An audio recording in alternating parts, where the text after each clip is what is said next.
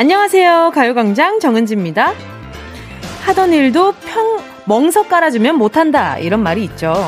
평소에 잘하던 것도 해보라고 판을 깔아주면 못한다는 뜻인데요. 사실 갑자기 판을 깔아버리는 그것처럼 무례한 일도 없는 것 같아요. 배우한테 연기해봐, 가수한테 노래해봐, 개그맨한테 웃겨봐, 수학자에게 풀어봐. 갑자기 뭐 이런 식인 거잖아요.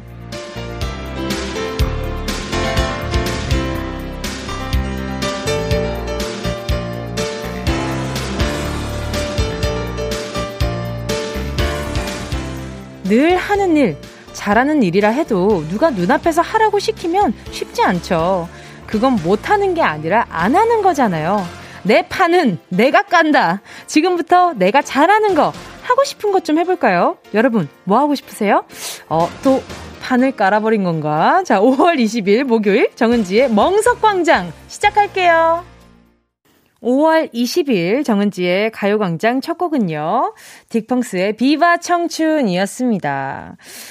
오늘 잘하는 거, 멍석 깔아주는 거, 요런 거는 저는 항상 떠오르는 게 오프닝인 것 같아요. 이게 오프닝에 여러분과 첫 인사를 나누는 거잖아요. 그러니까 첫 인사는 왠지 멋지게 하고 싶다라는 제 마음의 멍석이 자꾸 저를 불안하게 만드는 것 같아요.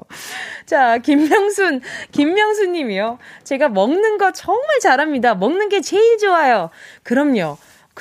오죽했으면 노래로도 나왔어요. 먹는 것 뿐만 아니라 노는 것도 너무 좋잖아요. 노는 게 제일 좋아. 얼마나 좋으면 노래가 나와요. 먹는 것도 정말 언제 한번 저랑 한번 맞대결 한번 해보시는 걸로. 최준호 님도요. 제가 퇴근은 진짜 잘합니다. 지금 퇴근하고 싶어요. 저도요. 저도 퇴근 너무 좋아합니다.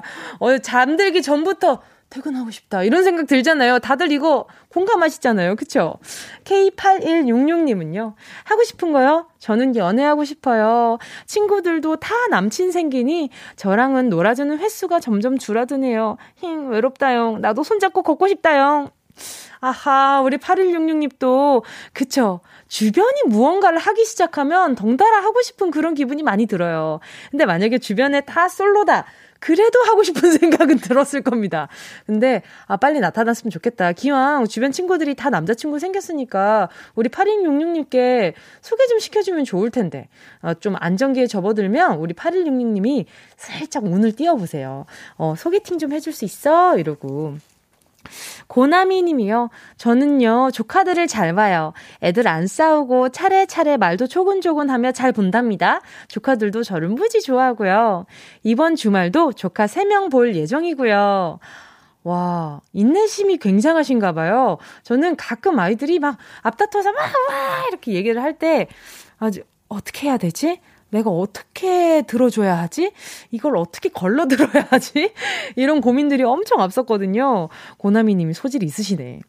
강수지 님도요. 그러니까요. 부산에서 태어났다고 사투리 써보라고 하는데 저 윗동네로 이사 온 지 15년 돼서 사투리 못 쓰는데 자꾸 써보라네요. 친구들아, 나도 TV로 사투리 배운다고. 오, 정말요?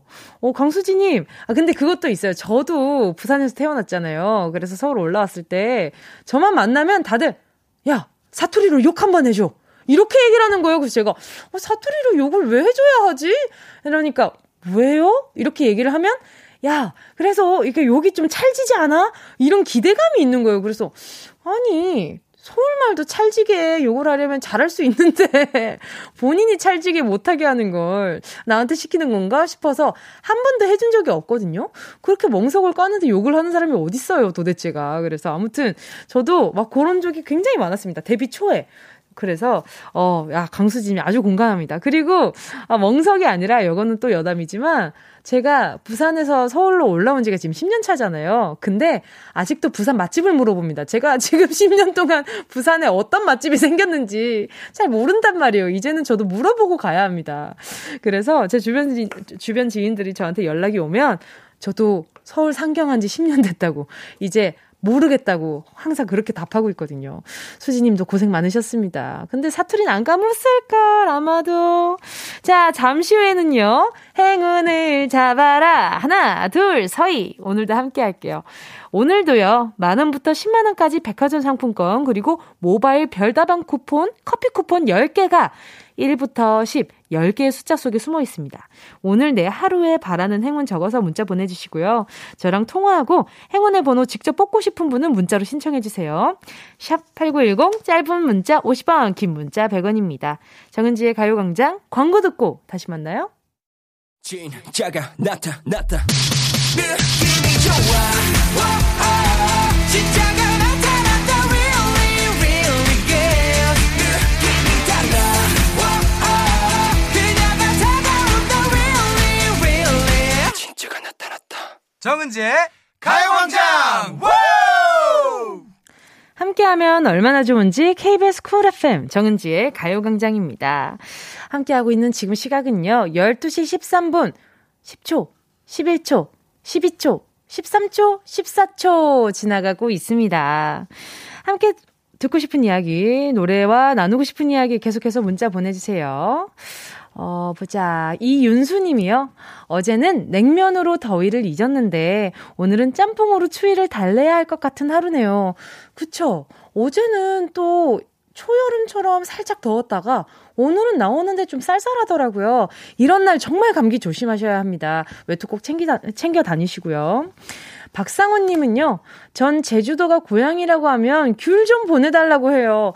그래요. 이게 딱 그런 느낌이라니까요. 맞아. 제주도가 고향이면 야 그럼 너희 집도 귤 농사하냐? 이렇게 물어보고 나도 귤 좀 보내줘.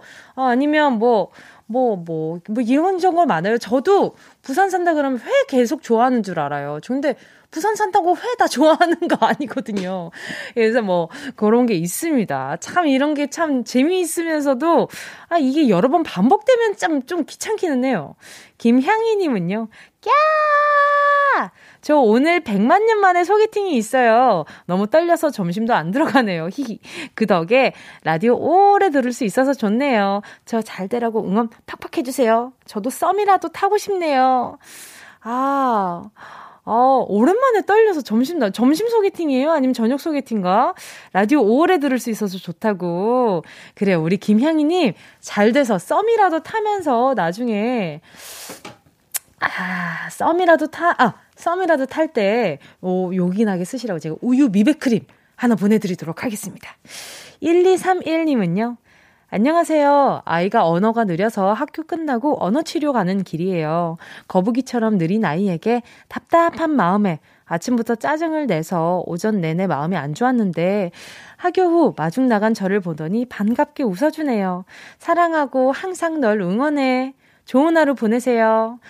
감사합니다. 그쵸. 아이의 속도가 있고 또 우리 1231님의 속도가 있을 텐데 아이가 조금 느리더라도 꾸준하게 잘 걸어갈 수 있으면 전 그걸로도 충분히 멋있다고 생각을 하고요. 우리 1231님이 그 빠른 속도 늦추는 게 쉽지 않을 거예요. 그렇지만 인내를 가지시면 아이가 이렇게 방긋 웃어주듯이 행복한 일들이 계속 일어나지 않을까라는 기대가 생기네요. 자, 계속해서요. 듣고 싶은 노래와 함께 나누고 싶은 이야기 문자 보내주시고요. 짧은 문자 50원, 긴 문자 드는 샵8910, 콩과 마이케이는 무료입니다. 노래 듣고요. 행운을 잡아라. 하나, 둘, 서희. 함께 하겠습니다. 외동 단무지님의 신청곡입니다. 10cm 피처링 수연의 서울의 잠 못 이루는 밤. 오다 원하는 대로 아틀리사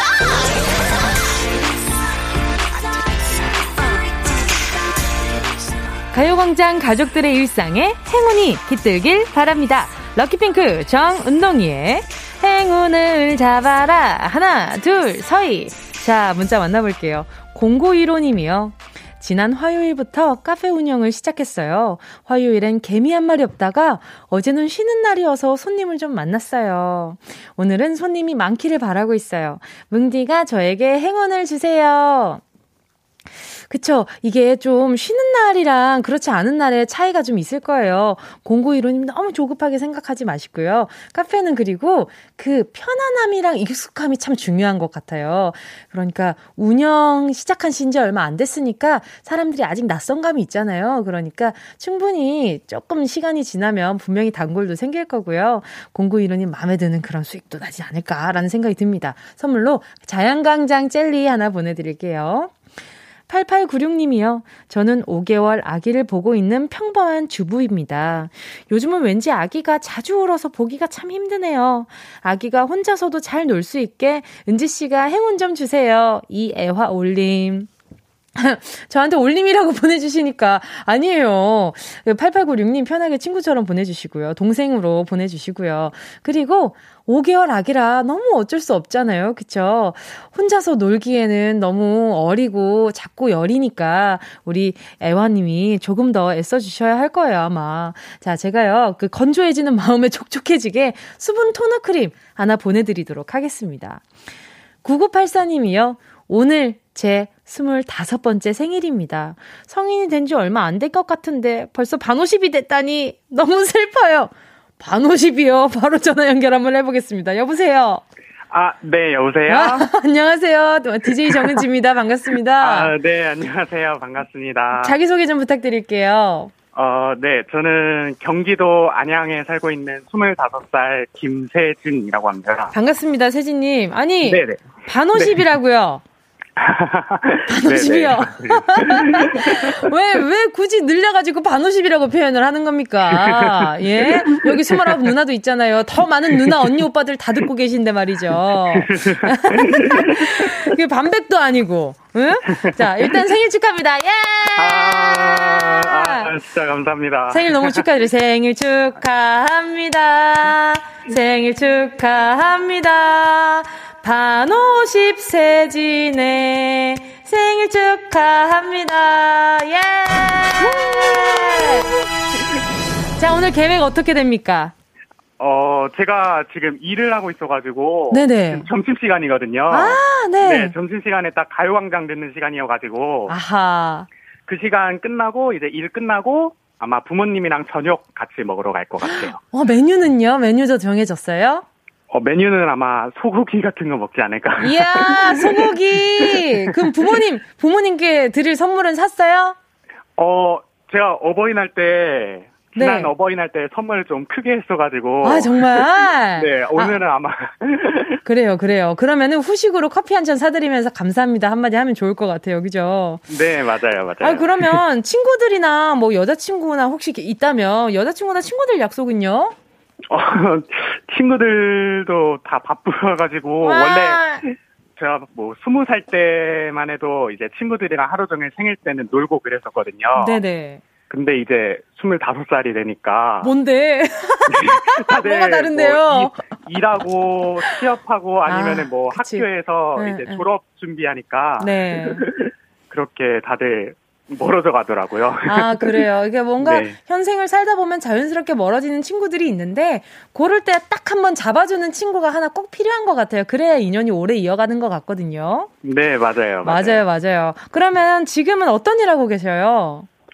저는 이제 아르바이트 형식으로 잠깐 휴학하고 이제 학원에서 애들 가르치는 일을 하고 있거든요. 아, 그래서 이렇게 말이 조곤조곤 이렇게 똑부러지게 말씀을 하시는구나. 감사합니다. 아닙니다. 자, 그러면 이제 행운을 한번 뽑아볼까 하는데요. 오늘 생일 선물 아주 크게 가져갔으면 좋겠네. 네, 자, 10개. 맞아요, 저도. 그죠. 자, 10개의 숫자에 다양한 행운들이 들어있어요. 이 중에 숫자 하나만 골라주시고요. 자, 고르셨다면, 김세진님, 행운을 잡아라. 하나, 둘, 서이! 7번? 7번 별다방 커피 쿠폰 10개 축하드립니다. 예! 별다방 커피 쿠폰 10개면 정말 얼마나 이게 살림살이에 도움이 되는데 이거 맞아요. 좋은 거 뽑으셨네요. 축하드려요. 생일 너무 축하드리고요. 진짜 감사합니다. 오늘 남은 하루 완전 행복한 하루 보내세요. 아, 진짜 감사합니다. 좋은 하루 되세요. 자, 함께할 노래는요, 송지은의 예쁜 나이 25살. Yeah, I love you, baby. No, she's the china chip when hands hold you and yagi. Now that young on every time you know. Check out with energy, jam, Jimmy, and guarantee, man. Man, do the melody, no, did you get elevated? Sign it up in panga. Another oasis, check what your hunger did. 81 more do, chick em down, let me hit you. I know I love you, baby. 정은지, 가요광장.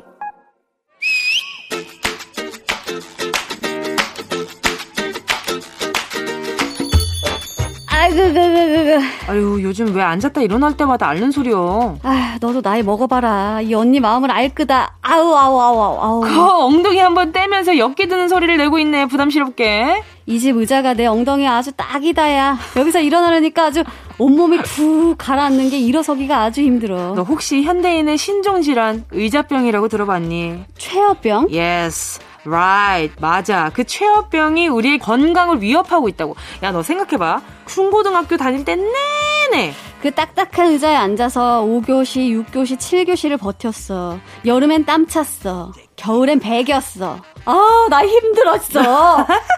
라임이 장난이 아니네. 그리고 집에서도 책상 앞에서 오락했지. 스마트폰 게임 나오기 전까지 컴퓨터 책상에 밤이 새도록 앉아서 게임했어. 나 저렸고, 나 쥐났고, 나 힘들었고. 아이고, 그리고 회사에서는 점심시간 빼고는 계속 앉아 있었어.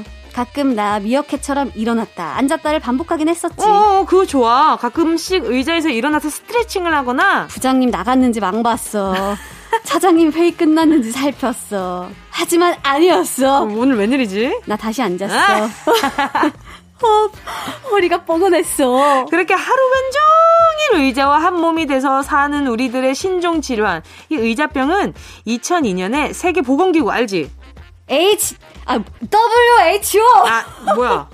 어, 그래. 외웠어. 안 외운 것 같은데. 외웠어. 오케이. 아무튼 거기서 발표한 질환인데 너무 오래 앉아서 살다 보면 거북목 증후군이나 디스코가 오기 쉽다고. 심지어 엘리엇 오코넬이라는 박사님은 한 번도 일어서지 않고 하루 서너 시간을 앉아 있는 건 하루에 담배 한 갑 반을 피우는 거랑 비슷하다고. 왜 울지? 왜 울어? 광화문에 하루 종일 앉아 계시는 세종대왕님 생각이 갑자기 눈물이 차올라서 고개를 들어. 그래, 저식생활이 우리 건강에 많은 해를 가져다 주는데 한 번도 일어나지 못하시고 그 직각 의자에서 얼마나 힘드실고. 알고 보면 안마의자라는 얘기가 있다. 아유, 옷도 그렇게 불편하게 입으시고. 아유, 됐어, 그만해. 아무튼 수많은 질환을 유발하는 이 의자병, 여기서 우리를 구해낼 작고 소소한 방법들 하나.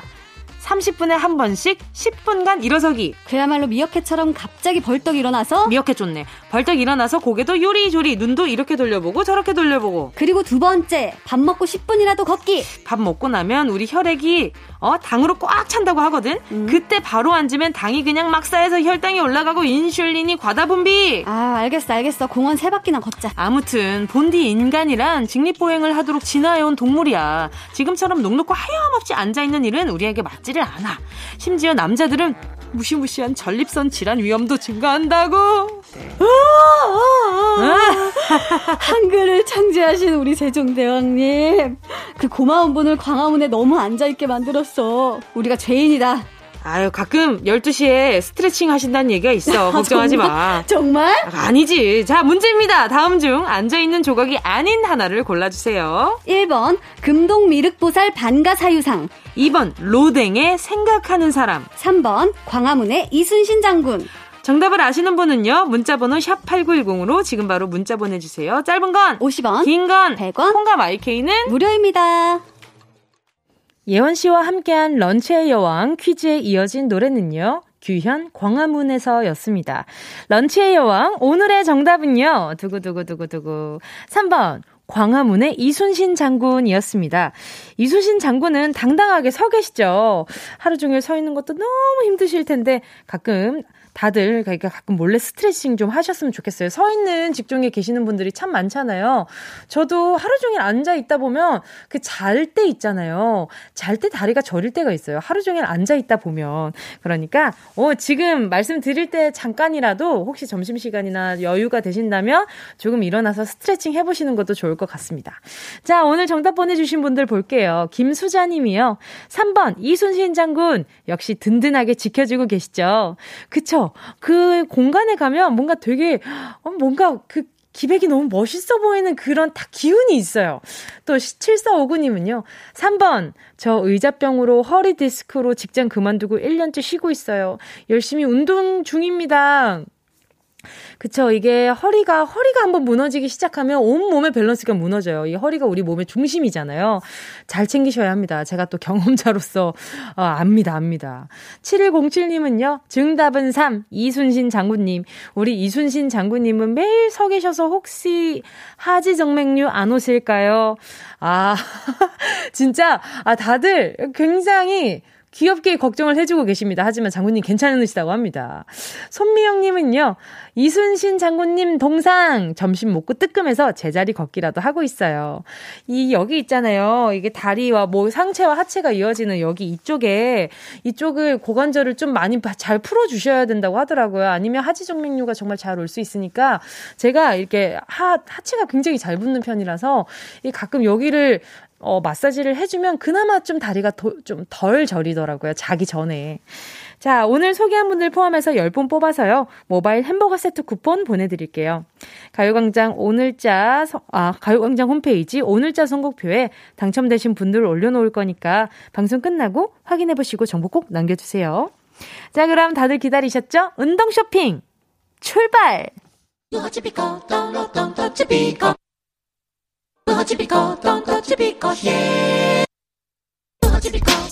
꼭 필요한 분에게 가서 잘 쓰여라. 선물을 분양하는 마음으로 함께합니다. 운동 쇼핑. 오늘의 선물은요. 대차게 준비한 고급진 선물입니다. 아주 고급진 스마트 스피커를 5대 들여왔습니다. 내 스마트폰과 연결해서 하이엔드급 사운드를 즐길 수 있는 아주 스마트한 스피커예요. 모양도 너무너무 예쁘고요. 가격도 어휴, 이런 선물을 드릴 수 있어서 참으로 기쁜데요. 음악 재생은 물론이고요. 알람 설정에 날씨 정보와 일정 관리까지 가능한 그런 블루투스 스피커입니다.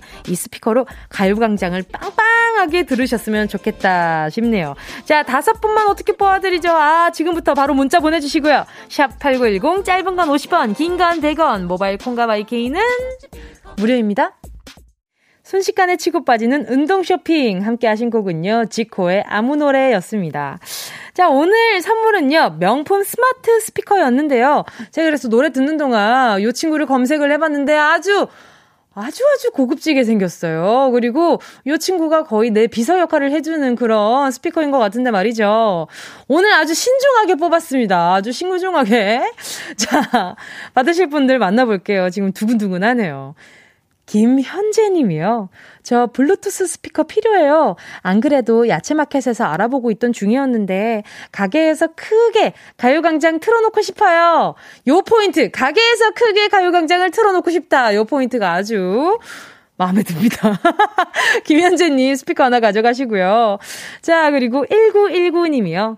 은지님, 저 매장에 있는 스피커가 간당간당하네요. 이쁜 우리 은지님 목소리 크게 들을 수 있게 교환 부탁드려요.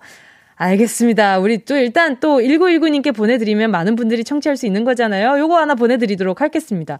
근데 가게 요거 하나 놓잖아요. 굉장히 스마트해 보이는 그런 이미지를 가지고 있어요. 이거 어떻게 표현해드리지? 그냥 뭔가 깐달걀같이 생겼어요. 1415님은요. 저요. 저희 친정아빠 경비실에 경비원으로 혼자 근무하시는데 스마트한 스피커 놔드리고 싶어요. 너무 좋겠다. 요거 하나 가져가세요.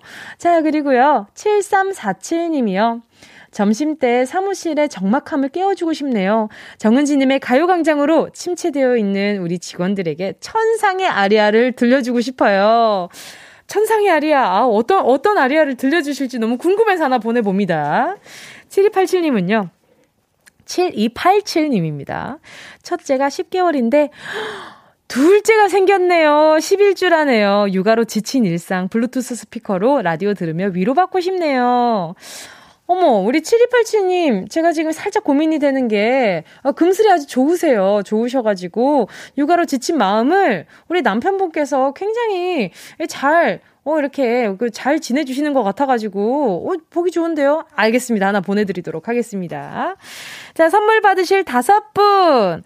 오늘자 선곡표에 명단 올려놓을 거니까, 방송 끝나고 확인하시고, 정보 꼭 남겨주세요. 자, 노래는요. 함께 하실 노래는요. 서희님의 신청곡 들을게요. 에스파의 넥스트 레벨. 어디야 지금 뭐해 나랑 라디오 들으러 갈래 나른한 점심에 잠깐이면 돼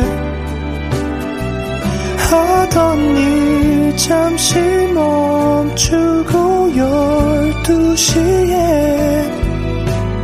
나와 같이 들을래 정은지의 가요광장. 정은지의 가요광장 함께하고 있습니다. 김하영 님이요. 지금 버스에서 가광이 겁나 크게 나와요. 전북 전주 101번 버스기사님 센스 짱! 하고 느낌표를 엄청 많이 보내주셨어요. 엄청 크게 나오도 아니고 겁나 크게 나온다고 합니다. 감사합니다. 이 생생한 현장감이 느껴져가지고 읽으면서도 너무 기분이 좋았어요. 자, 또 6670님은요. 은지씨 작은 딸이 장염으로 3일째 먹지도 못하고 고생하고 있어요. 은지씨의 힘찬 목소리로 유정아 빨리 힘내서 일어나 라고 외쳐주세요. 집에서 딸이 같이 누워서 라디오 듣고 있어요. 아유 우리 유정이 빨리 힘내서 일어나서 맛있는 거 많이 많이 먹어요. 알겠죠? 일어나서 먹으라고 치킨 하나 보내줄게요. 자, 저는 오늘 3, 4부 네, 오늘 가요광장 열영 코너 주간 신동아에서 기다리고 있을게요.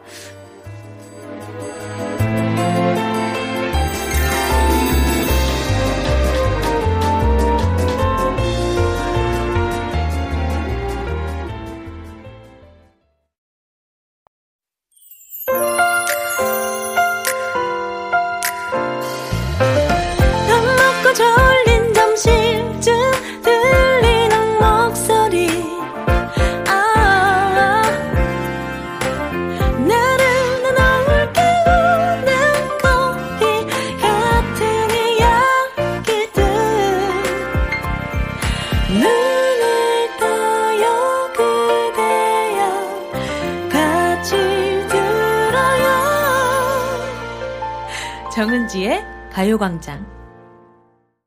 KBS Cool FM 정은지의 가요광장 3부 첫 곡은요. 김영현 님이 신청하신 2개월의 여우야였습니다. 2개월 여우야 신청이요. 비가 오락가락하네요. 제가 어디만 가면 비가 옵니다. 아마 이렇게 생각하시는 분들이 한 몇천 명 정도 계실 거예요. 아, 내가 와서 또 이렇게 비가 오는구만. 아, 내가 오니까 이렇게 또 하늘이 아는구만. 이렇게 생각하시는 분들 많을 거예요. 그 중에 하나가 저거든요. 자, 김영현님, 네, 좋은 음악 선물 되길 바라고요. 자, 광고 듣고요. 명작의 재해석, 주간, 신, 동화, 윤덕원 씨, 허한나 씨랑 돌아올게요.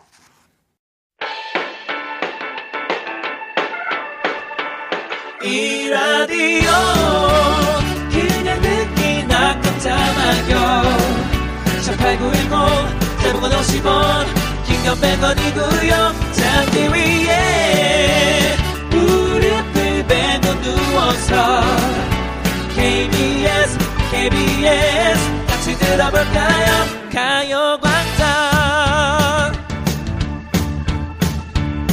정은지의 가요광장. 옛날 어린이들은 호환, 마마, 전쟁 등이 가장 무서운 재앙이었으나 현대의 어린이들은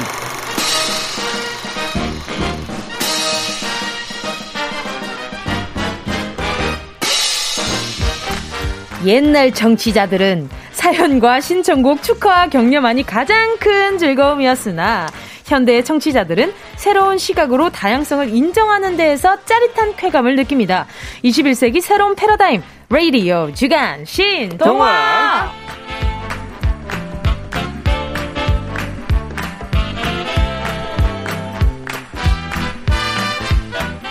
라디오의 새로운 지평을 여는 명작의 뒤안길 가요광장 주간 신동화 브로콜리 너마저의 윤덕원 씨, 개그우먼 허한나 씨 함께합니다. 어서 오세요. 안녕하세요. 안녕하세요. 반갑습니다. 반갑습니다. 한 주 어떻게 보내셨어요? 잘 지냈어요? 아, 갑자기 힘이 솟네 막. 그렇죠. 네. 아니 이게 반갑습니다.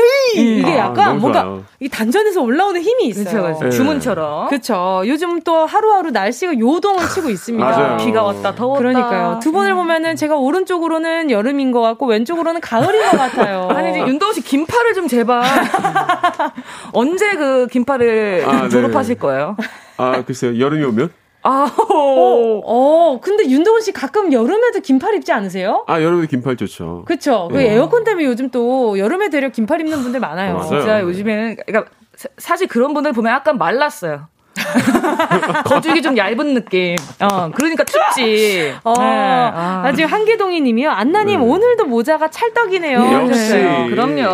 예, 머리를 안 감은 날은 모자가 최고입니다. 그렇습니다. 네. 맞습니다. 아니 근데 모자가 집에 몇 개 정도 있으세요? 저도 그러네. 모자를 정말 좋아하지만 네. 모자가 굉장히 많은데 네. 반은 잃어버립니다. 아, 예. 왜 어쩌다가 한 잔을 하고 두 잔을 하고 두 잔을 하고 꼭 모자를 좀 술이 들어가면 벗게 되더라고요. 불편하니까. 그러면 저희 집 주변에서 좀 벗으시면 안 될까요? 아, 그쵸, 그쵸. 제가 가서 주워가게. 줍줍에 가게. 네. 아, 그리고 또 내일 부부의 날입니다. 오, 진짜. 아, 부부의 날이에요? 내일이? 어머나. 어머나, 좋은 정보 알려드린 거예요. 네, 너무 좋다. 아, 근데 뭐 이런 날까지 챙겨야 되나. 이런 날은, 부부의 날이야. 이거 와인 한 잔 정도 이렇게 하는 거죠. 그쵸, 그쵸. 아, 그래요?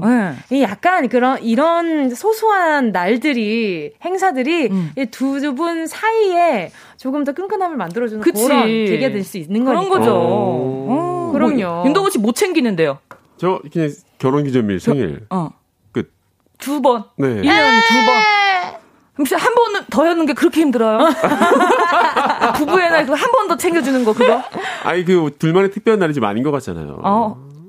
저건 그냥 핑계일 뿐이라고 저는 생각합니다. 네, 알겠습니다. 평소에 잘하겠습니다. 네, 크리스마스는요? 크리스마스는 그냥 케이크 먹죠 다 같이. 애기들이랑. 예. 내일 특별하게 만들어주세요. 뭐 케이크 먹겠죠. 그럼 허한나 씨는 어떤 계획이 있으세요? 내일은 저 화해를 해야 될 것 같아요. 왜요? 어젯밤에 약간 다퉜거든요. 네. 그래서 오늘 아침에도 굉장히 냉랭한 공기. 아하. 그 속에서 밥을 막 먹는데 약간 내가 지기 싫은 느낌. 내일 정도에 화해를 하는 걸로. 부부의 날에? 예, 부부의 날에 화해하시면 되겠네요. 부부의 날이니까. 부부싸움은 칼로 물베기다. 그럼 어차피 이혼할 거 아니면 화해해야 돼요. 그럴 생각 없으시니까 잘 화해하실 것 같습니다. 네. 자, 그리고 또 오늘 명작의 재해석 주간 신동화 어떤 작품인가요? 네, 어디죠? 네, 오늘의 이야기는 바로 오늘의 이야기는요. 네. 세 가지 유산 준비했습니다. 이게 뭐죠? 세 가지 유산? 아 근데 약간 이게 저 처음 들어요. 우리나라 전래동화는 처음 들어봐요. 저도요. 네. 이 제목만 들었을 땐 잘 모르다가 내용을 들으면 요거 하실 거예요. 네네네. 아버지가 남긴 세 가지 유산에 대한 이야기라고 하는데요. 어떤 유산일까요? 아버지가 뭘 남겼을지 한번 상상을 해볼까요, 우리? 아파트였으면 좋겠다. 아하. 야, 진짜 좋다. 예, 그죠. 예. 땅. 이런 거. 윤덕원 씨는 어떤 거였으면 좋겠어요? 땅. 땅! 몇 평. 나는 44평 아파트. 아니, 나는 만 단위로. 만 단위? 네. 만 평 이렇게요? 40만 평 이런 게. 김포 평야입니까? 예. 저는 뭐 갖고 싶어요? 뭘 갖고 싶지? 그게 너무 많이 떠올라가지고. 한번 고민해보고. 그러니까. 오늘 끝나기 전에 말씀드릴게요. 너무 진지하게 생각하시는 거 아니에요? 상상이라도 좀 구체화 한번 해보려고요. 맞아요. 자, 아버지가 남긴 유산은 뭐였을지. 주간 신동화 세 가지 유산 시작할게요.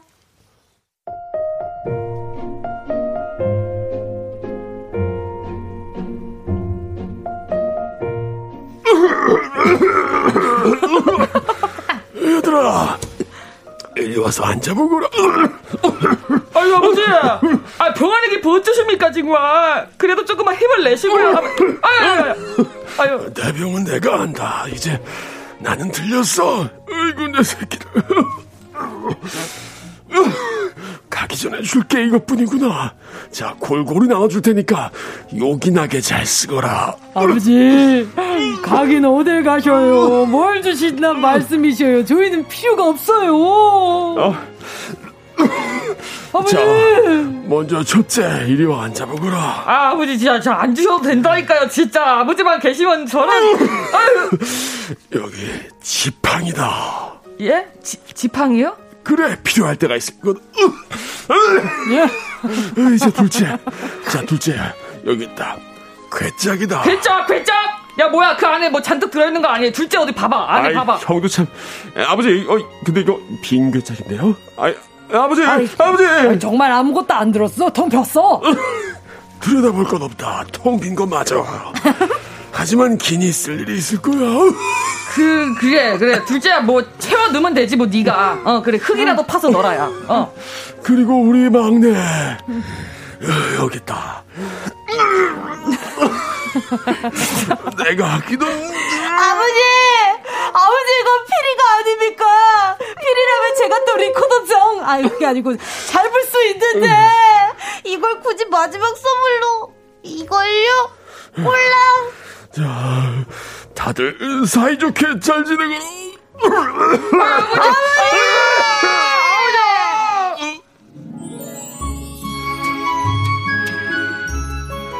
아이, 둘째, 야, 이제 막내야, 짐 잘 쌌지? 응. 아버지 선물도 잘 챙겼지? 응. 이제 헤어지자. 형, 이제 물려받은 재산도 없는데, 각자 세상에 나가서 힘 닿는 데까지 살 길을 찾아보자. 응, 아들, 열심히 잘 살아보자. 성공하면 고향에 와서 집 짓고 사는 거다. 근데요, 정말 괴짝 안에 아무것도 없었어? 아무것도. 아니, 근데 너는 그 금피리였니, 혹시? 아니, 나무피리. 아, 자자, 그만 이제 헤어지자. 잘 살아야 된다. 알겠어요, 엄마. 어머니, 잘 살아요, 우리. 가. 아유, 그래도 제 지팡이가 있으니까 험한 산 걷기가 아주 편안하네. 뭐야 저? 헉, 날이 저물고 있네. 깊은 산 속에 어디 쉴 데도 없고 이거. 아, 대충 눈 좀 붙이자. 뭐야? 벌써 날이 박는 건가? 뭐야. 아이, 무슨 소리야, 이게. 이게 여우잖아, 여우! 아, 뭐야. 재주를 넘고 있네. 뭐야, 변신 여우야? 뭐야! 할머니도 변신? 마을로 내려가서 사람들을 좀 놀래켜줄까나? 아우! 아, 뭐야. 따라가 봐야겠네, 정말. 아, 잔치가 마을에 엄청 크게 열렸네? 아이고, 우리 할머니가 어떻게 여기까지 오셨습니까? 여기 우리 큰할머님이시라, 얘들아. 아유, 이리로 오시죠. 아이, 저기 오늘 시집을 가는 제 딸내미입니다. 안녕하시오미. 아유, 그래. 배가 아파요. 뭐야. 아, 이게 무슨 일이야. 이게 새색시가 막 쓰러지고 막 난리가 났네. 어제 봐봐. 아주 고약하고 요망한 여우가 술술 썼구만. 여보시여, 저 할망구는 여우라고, 여우! 에이, 내 지팡이 맛을 봐라! 헐! 아이고, 진짜 여우잖아, 이거. 아이, 자네 덕에 살았네. 여기 사례금일세, 노잣돈으로 쓰게 얼마 안 되네. 아이, 이게 큰 돈을요? 나 이 마을 유지일세. 아이, 뭐, 내 돈, 뭐, 이깟 돈쯤은 뭐, 내 딸 목숨 값이라고 생각하면 뭐, 아무것도 아니지. 작은 건물 한 채는 살 수 있을 거 없어. 내가 생각해도 난 돈이 커.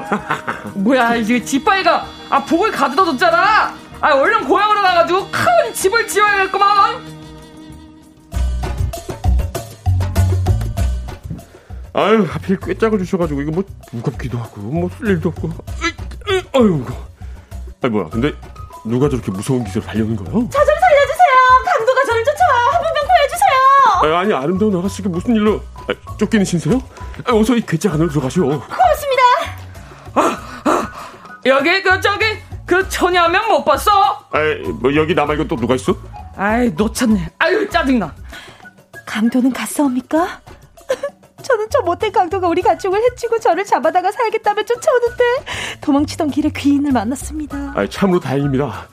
가던 길 가시죠, 아가씨. 저 급히 도망치면서 챙긴 부모님의 보물이 여기 있어온데 저를 아내로 맞아주시면 이거 같이 쓰실래요? 그저 서방님? 서방님? 아유, 뭐 달링, 내 고향으로 갑시다. 달링, 거기서, 무슨 말이 옵니까? 뭐 좋다는 얘기예요. 네, 아무튼 거기서 이 보물을 팔아서 집 짓고 열심히 살아봅시다. 좋아요.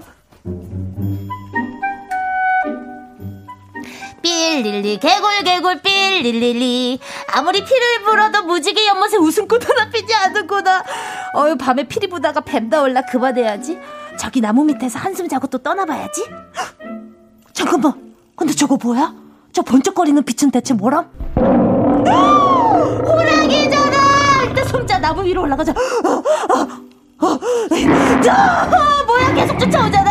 호랑이 발톱으로 지금 나무를 찍어서 올라오는 거야. 저 뒤에 또 다른 호랑이. 호랑이는 단독적으로 다니는 사람 때문에 모래지에 오고 난리야. 어휴, 나는 이제 죽은 목숨인데. 아버님, 유품으로 주신 비리 한번 대차게 물고 따라갈게요.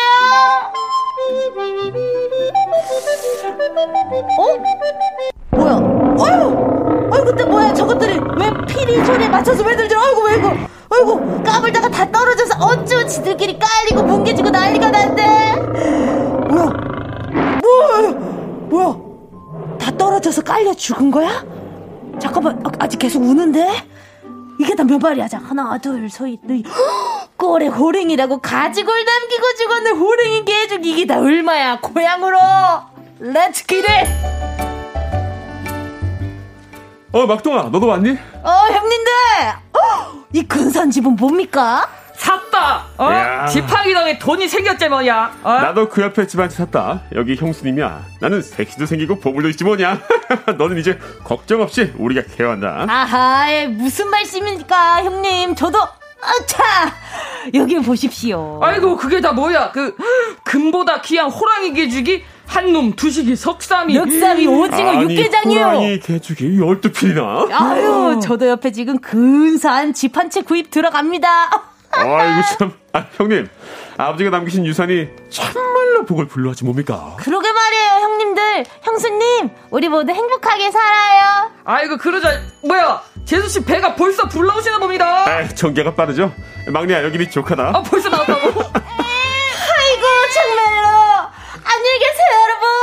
저는 행복을 찾아 떠납니다. 윤덕원, 허한나 씨와 함께하는 주간 신동화. 세 가지 유산에 이어진 노래는요, 소나무의 넘나 좋은 것이었습니다. 아버지의 유산을 정말 정신없이 숨막히게 썼네요. 다들 집 한 셋씩 갖게 되고, 그죠? 진짜. 지영민님이요. 제가 알고 있는 내용이랑 완전 다르네요. 실감나요. 재미지다. 저도 좀 달랐던 것 같은데 네. 이것도 재밌는 것 같네요. 오빠가 그래. 알던 거는 어떤 거였어요? 제가 많이 듣던 동안은 약간 그 아라비안 나이트에 나왔던 그런 거, 망원경이랑 사과랑 양탄자. 맞아. 그랬던 것 같아요. 네. 그래서 이제 망원경으로 보고. 양탄자로 가서 사과를 먹여서 병을 낫게 한 다음 돈을 받는. 그러니까 뭔가 세 가지 무 어떤 거 이런 거 나오는 걸 뭔가 봤던 기억이 있는데 맞아요. 이 동화를 보니까 저는 초면이네요. 저는 초면입니다. 초면. 네. 또 프리지아님이요. 연기 너무 잘하세요. 조만간 영화도 찍을 것 같아요. 기다리고 있겠습니다. #8910으로 문자 보내주세요. 네네. 김준경님은요, 안나 씨 연기상을 줘야겠습니다. 아유, 감사합니다. 그럼요. 네. 박재영님, 둘째가 가장 대이득. 재산도 없고 결혼도 하고. 그러니까요. 그 괴짝에 여자가 들어갈 거라고 어떻게 생각을 했겠어요. 그러니까. 아버지가 성견지명이 엄청나게 있으셨나 봐요. 아빠가 초능력자네. 제가 봤을 땐 미래를 봤습니다. 그러니까요. 도루마마 한번 한 것 같아요. 아버지가. 그쵸. 인연을 만나기 정말 쉽지 않은데. 그러니까요. 제일 큰 선물이죠. 근데 박종욱님 말이 너무 와닿아요. 네. 인생이 이렇게만 술술 풀리면 좋겠어요. 인정입니다. 너무 인정입니다. 네.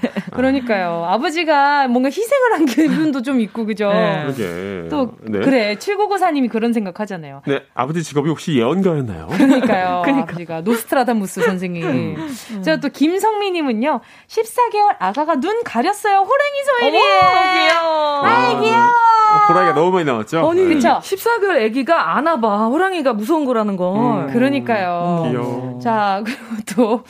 네. 권병준님, 왠지 연기를 아끼지 말고 배우 생활도 좀 많이 하자.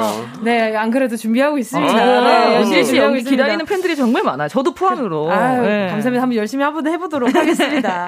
자, 세 가지 유산으로 시작한 오늘의 주제는요, 내가 부모님께 받은 것. 네. 그러니까 뭐 일단 부모님께 내가 물려받은 거 많죠. 여러 가지가 있겠죠. 그러니까. 뭐. DNA, 성격, 습관, 버릇, 그렇죠, 성향 이런 것들도 있잖아요. 그래서 꼭 뭐 물려받은 게 좋다고만 할 수는 없어요. 그렇죠, 네. 그렇죠. 예, 저는 이제 저의 트레이드마크가 들창코인데요. 네, 저희 어머니한테 네. 네, 받았어요. 딸이 들창코를. 확실합니다. 예, 네, 알겠습니다. 또 윤덕원 씨는요? 아, 저는 약간 좀 뭐랄까 좀 게으릅니다. 아, 게으름. 아니 무슨 게으름을 도부지연해야 돼요, 윤동원 씨. 아, 근데 약간 뭐라고 해야 되지? 그 가능하면 좀 손에 물 안 묻히려고 약간 잔머리 쓰는 타입이라고 할까. 뭐 이거 그냥 한 번에 해버리고 이제 뭐. 예, 뭐 좀 꼼꼼하게 하지 않고 좀 슬렁슬렁 하자. 아하, 전혀 그래 보이지 않지만. 네, 알겠습니다. 일단 우리 은주 씨는요? 뭐. 저는 4부에서 이야기를 해드리도록 하겠습니다. 궁금하다. 자, 부모님께 내가 물려받은 것 지금부터 문자 보내주세요. 짧은 문자 50원, 긴 문자 100원, 샵8910이고요. 콩과 YK는 무료입니다. 4부에서 만나요.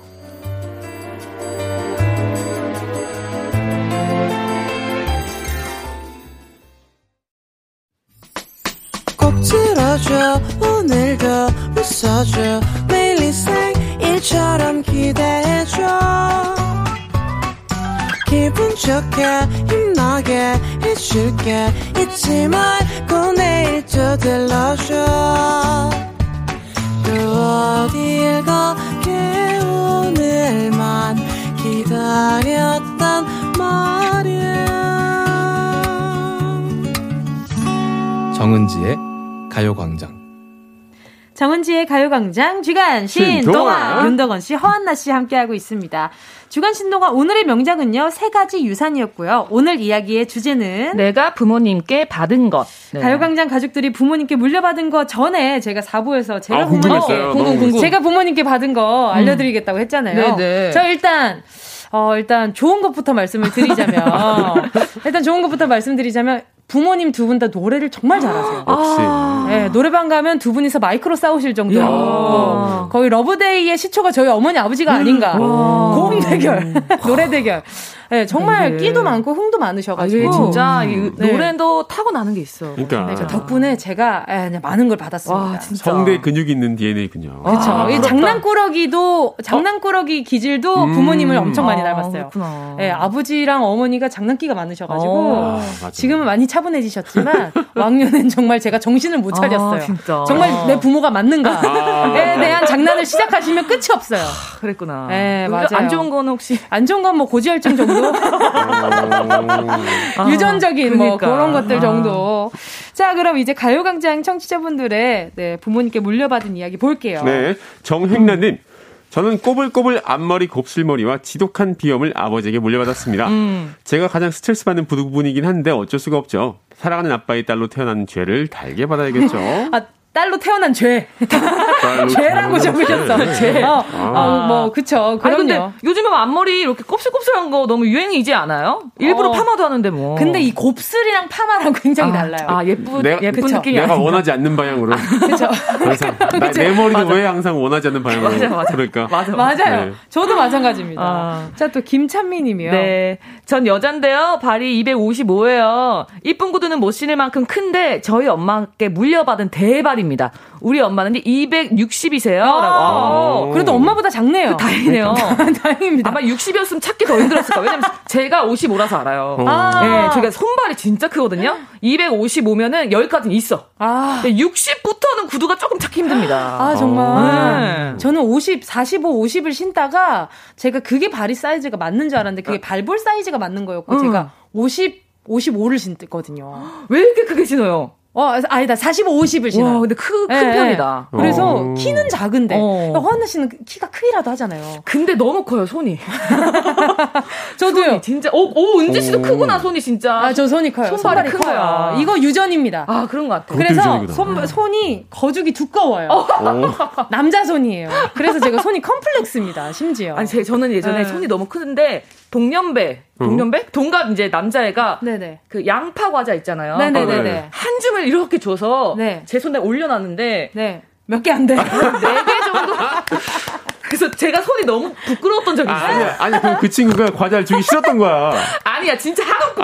제 손에는 진짜 한 움큼 털이 있었어요. 밑장 뺀 거예요. 뭐 올려놓으니까 한 4개 정도. 그러니까 예, 허한나 씨 손바닥 5개면 그분은 손가락 3개로 줬다고 생각합니다. 예, 그런 걸로. 예, 수작을 부린 거예요. 제가 봤을 때는. 네. 맞아요. 여기 가끔 위협적일 때가 있어요. 이 두 손이. 그렇죠. 자, 또 장동형님은요. 저는 아버지 어머니께 평발을 물려받았어요. 오. 축구를 너무 좋아하는데 평발 때문에 그냥 축구를 못해요. 박지성 선수가 참 대단하다고 느껴지네요. 어, 맞아. 평발인데도 정말 최고의 축구 선수가 됐어요. 그럼요. 박지성 씨가 평발이에요? 네. 맞아요. 그래서 그 되게 일하고 유명했는데, 아니 근데 이게 평발이면 오래 걷지도 못해요. 힘들대요. 그러니까 군대 가는 거에도 제약이 있었지 않아요? 그쵸? 그래서 뭐 좀 이제 보충력으로 가거나 그쵸. 이런 게 있을 거예요. 맞아요, 맞아요. 아, 저도 그 사실 운동 신경 없는 걸 물려받아가지고, 네. 제 부모님 두 분 다 몸으로 쓰는 걸 잘 못하세요. 못 움직인다고. 아. 그래도 명석한 두뇌를 물려받았어요. 그래, 맞아. 아, 네. 아, 과연 그럴까요? 아니 서울대 우리나라에서 진짜 명석한 사람들이 가는 데잖아요. 자, 고유난입니다. 저는 긴 허리요. 네, 다리가 길었어야 되는데 저는 아무래도 남들보다 척추뼈가 2-3개 더 있는 것 같아요. 요즘 크롭티가 유행이던데 입을 수가 없어요. 이건 다 엄마 때문이에요. 아, 정말. 아, 여러분들 왜 안 좋은 것만 보내요? 그러니까 좋은 거 좀 보내봐요. 근데 안 좋은 건 엄마 아빠 탓. 좋은 건 내가 잘한 탓. 그렇지, 그렇지. 그럼요. 좀 그런 마음이 있죠. 그렇죠. 저도 아빠 허벅지를 좀 물려다봐가지고 되게 탄탄하거든요. 그래서 이 반바지 같은 거 입으면 네네. 안쪽이 말려 올라가요. 살이 슥슥. 그렇게 올라가는데 어릴 때 보니까 아버지도 반바지가 약간 이렇게 올라가는 걸 못 기억을 했어요. 맞아요. 가끔 체형을 그 엄마 나이 때 보면은 우리 엄마 체형이랑 나는 되게. 근데 나는 우리 아빠야. 아빠 체형을 닮았어요. 보기 좋아요. 저는 우리 애를 시키면서 애가 나랑 체형이 똑같구나. 애기가 키가 커요. 네, 키 큰 편이고 골격의 모양새가 저랑 되게 비슷해요. 맞아요. 좀 놀랐어요. 그런 거 보면 되게 신기할 것 같아. 네. 살 붙는 것도 비슷해. 짜증나. 근데 살 빼면 달라집니다. 달라지기는 합니다. 자, 또 3844님이요. 엄마의 맑고 청한 목소리요. 직장에서도 평소에 가는 카페에서도 만나는 사람들마다 목소리 들으면 기분이 좋아진다는 이야기 많이 들어요. 네, 목소리는 진짜 타고나는 건데. 맞아요. 맞습니다. 부럽다. 그럼요. 2851님 고백합니다. 전 아빠의 주사를 물려받았어요. 그 많은 것 중에 왜 주사야? 이렇게. 어떤 주사인지 좀 알려주지. 근데 이게 술버릇은 물려받거나 아니면 그걸 약간 좀 회피하거나. 그러니까 왜냐면 그 모습 보고 좀 비슷해지는 경우도 있고. 저는 아버지가 술을 좋아하셨어요. 진짜요? 젊은 시절에 정말 좋아하셨어요. 근데 좀 싫어가지고 저는 술을 좀 멀리하게 됐습니다. 그러니까 저도 원래 그랬는데 인생이 아까처럼 말씀드린 것처럼 술술 풀리는 게 아니에요. 그럼요. 진짜. 뜻하지 않게 술을 좋아하게 되고. 그렇게 되는 거예요. 그렇죠. 다행입니다. 저희 엄마는 술을 한 모금도 못 하세요. 근데 저는 한 모금을 크게 합니다. 큰 컵에 한 잔. 큰 컵에 한 잔. 한 잔 크게 합니다. 자, 또 K8166님은요. 제가 물려받은 거는요, 큰 손이에요. 나 이것도네. 엄마가 음식 한번 하면 잔치할 정도로 많이 하셔서 여기저기 나눠주는데 제가 그래요. 제 것만 사도 되는데 많이 사서 친구들 나눠주기 바빠요. 근데 이러면은 친구가 자기 안 챙겨주면 약간 섭섭하지 않나? 그렇지 않아요. 제가 이러거든요. 아니, 왜냐하면 저희 어머니가 손이 정말 크세요. 그래가지고 뭘 하나를 하시면 그냥 한 대접을 하십니다. 그리고 막 주변에 나눠주시고 하거든요. 김치도 담궈서 주변에 나눠주시고 하는데 근데 받고 돌려받고 싶은 마음은 없이 그냥 주는 게 좋은 거예요. 내가 많으니까 주는 거예요. 그런 마음이 있더라고요. 저희 주는 것만으로도 기쁨을 얻으시는 분들이 있는데 이런 분들이 정말 좋으신 분들이에요. 친하게 지내고 싶네요. 저랑 더 친해지세요. 알겠습니다. 자, 이쯤에서 노래 한 곡 듣고요. 이야기 더 나눌게요. 멜로망스의 선물. 부모님께 물려받은 선물, 멜로망스의 선물 함께 하셨습니다. 근데 선물을 물려받은 걸 해야 되는데 자꾸 안 좋은 것만. 좋은 거 없나 좀. 선물이 항상 마음에 들던가요? 그쵸. 그게 맞아요. 그쵸. 네, 선물이라고 다 마음에 드는 건 아니니까. 맞네요. 어쨌든 선물은 선물이라는 거. 네. 자, 윤덕원 씨, 허한나 씨와 함께 주간 신동화 함께하고 있습니다. 부모님께 내가 물려받은 것, 여러분의 문자 더 볼게요. 네, 조수빈님. 엄마한테 물려받은 건 소머즈 귀입니다. 500m 앞에 있는 사람들의 귓속말할 때 내 욕을 할 수 있는지 알 정도로 귀가 좋습니다. 우리 엄마가 귀가 좋으시거든요. 아, 엄마가 귀가 좋은 줄 아는 거는 우리 조수빈님이 한번 그렇게 해봤다는 거구나. 오. 아, 엄마 들려? 저기 멀리서 엄마 얘기하고 있는데 넌 애 얘기했지? 이렇게 아시는 거 아니에요. 대박이다. 아, 근데 귀 좋은 건 진짜 부럽다. 그렇죠. 가끔 좀 약간 뭐? 저 약간 좀 사후전기가 있어가지고. 맞아, 맞아. 뭐? 저는 좀 잘못 알아들을 때 뭐? 아, 근데 귀여워. 맞아요. 장보리님, 저는요 우리 엄마로부터 모나리자 같은 눈썹을 물려받았어요. 오. 어릴 땐 엄마 눈썹이 맨날 짙어가지고 몰랐는데요. 크고 보니까 엄마는 문신을 한 거더라고요. 저도 그래서 문신 없이 못 살아요. 아유. 와. 근데 모나리자 같은 눈썹이라고 하기엔 모나리자 눈썹이 없잖아요. 근데 저 첫 줄 듣고 그냥 네. 좋은 거 받았나 보다 생각했다가 순간적으로 맞아요. 그래서 친구들 중에 막 눈썹 수치 많이 없는 친구들을 막 모나리자라고 놀리기도 했었죠. 맞아. 어릴 때 그랬었죠. 맞아. 아기 때 그랬었어요. 맞아요. 또 김재영 님이요. 저는 부모님께 식탐을 물려받았어요. 저희 집은 서로 경쟁하듯 음식을 쟁취하듯 흡입한답니다. 고치려고 해도 안 되는 게 확실히 우리 아버지 피를 닮은 게 확실해요. 인생의 낭는 먹는 거죠. 근데 이게 약간 좀 뭐 안 좋아 보일 수도 있지만 어떻게 보면 생존을 위해서 강한 무기를 그렇죠. 네, 빨리 먹는 것도 중요한 거예요. 저도 그래서 그 햄버거 같은 거 시키면은요 감자튀김부터 먹습니다. 그때 깔고 앉은 그거 때문에. 그렇죠. 중국집에서는 탕수육을. 야, 탕수육은 막 일단 공격을 합니다. 그렇죠, 그렇죠. 네. 일단 자꾸 한 입만 먹고 놓은 탕수육이 내 짜장면 그릇에 한가득. 맞아요, 맞아요. 그럼요, 맞아요. 그럼요. 6047님 할아버지에게 자동차를 빌려받았습니다. 진짜요? 오래돼서 색이 바라고 엔진 소리도 크고 에어컨도 잘 안 되지만 그래도 운전하면 잘 굴러간답니다. 와, 진짜 신기하다. 일단 좋아하시는 건 아닌 것 같아요. 에어컨. 아니, 이거 클래식카 아닙니까? 클래식카. 그러니까요. 이거 오래 가지고 있으면 관리 잘하시면 이거 돈 꽤나 들 수 있습니다. 돈 꽤나. 그렇죠. 아니 네? 기분이 좋은 거죠. 아, 너무 썩었나요? 죄송합니다. 자, 또 현주님은요. 형제 자매 중 저에게만 물려드신 기아르마 V라인. 저 빼곤 다 사각턱이에요. 이거 와. 좋은 건가? 다 자각형인데 혼자만 V라인인 거 이거 괜찮은 거죠? 예. 아, 여기까지 이야기하도록 하겠습니다. 아, 근데 저는 이제 데미모 너무 이제 옛날 분인가요? 아, 네. 저 자각형 너무 멋있어요. 저는 너무 부러워요. 네. 결국은 이제 그 모양이 중요한 게 아니라 사람이 중요한 거라. 그렇죠. 그 안에 들은 게 중요한 거야. 자각 안에 뭐가 들었는가. 그렇죠, 그렇죠. 여름왕국님께서 전 아빠에게 긴 발가락을 물려받았습니다. 친구들이 제 발가락을 보면 와 손가락이다 이러네요. 반가워요. 근데 이런 분들이 약간 그 물건 잘 집어. 물건 꼬집잖아요. 이렇게 아프게. 꼬집고. 꼬집어. 저예요. 진짜 어떻게 손보다 더 아프냐. 저 그래서 너무 궁금해가지고 내가 발가락이 얼마나 길지? 새끼 손가락을 이렇게 슥 대봤는데 둘째 발가락이랑 새끼 손가락이랑 길이가 같아요. 그러니까 손가락이라는 게 맞지. 손가락이랑 둘째 발가락. 앞에서 검지를 들고 너 이만하냐 그러면 그건 좀 이상하잖아요. 검지는 좀 심하다. 검지는 좀 심했다. 괜찮아요. 근데 정말 물건 집을 때 좋아요. 아, 그렇죠. 아, 그리고 신발장 정리 잘해요. 이렇게 발가락으로 물건 집는 사람들이 발가락으로 날 집어주는 거는 되게 친근감의 표시예요. 네. 저 가끔 그래서 신발장 정리 발가락으로 합니다. 아니, 저기 장례식장에 있는 찌개처럼. 그렇게 한다는 거 아니에요? 정답. 그 고깃집에 가면 그 찌개 이렇게 정리해주시잖아요. 신발 정리하잖아요. 좋아요. 돈 주고 안 사고 물려받았습니다. 찌개가 발에 달렸네. 진짜. 알겠습니다. 부럽네. 지금 정원길 씨 듣고 계실 텐데 감사합니다. 잘 쓰고 있어요. 부러워. 6687님.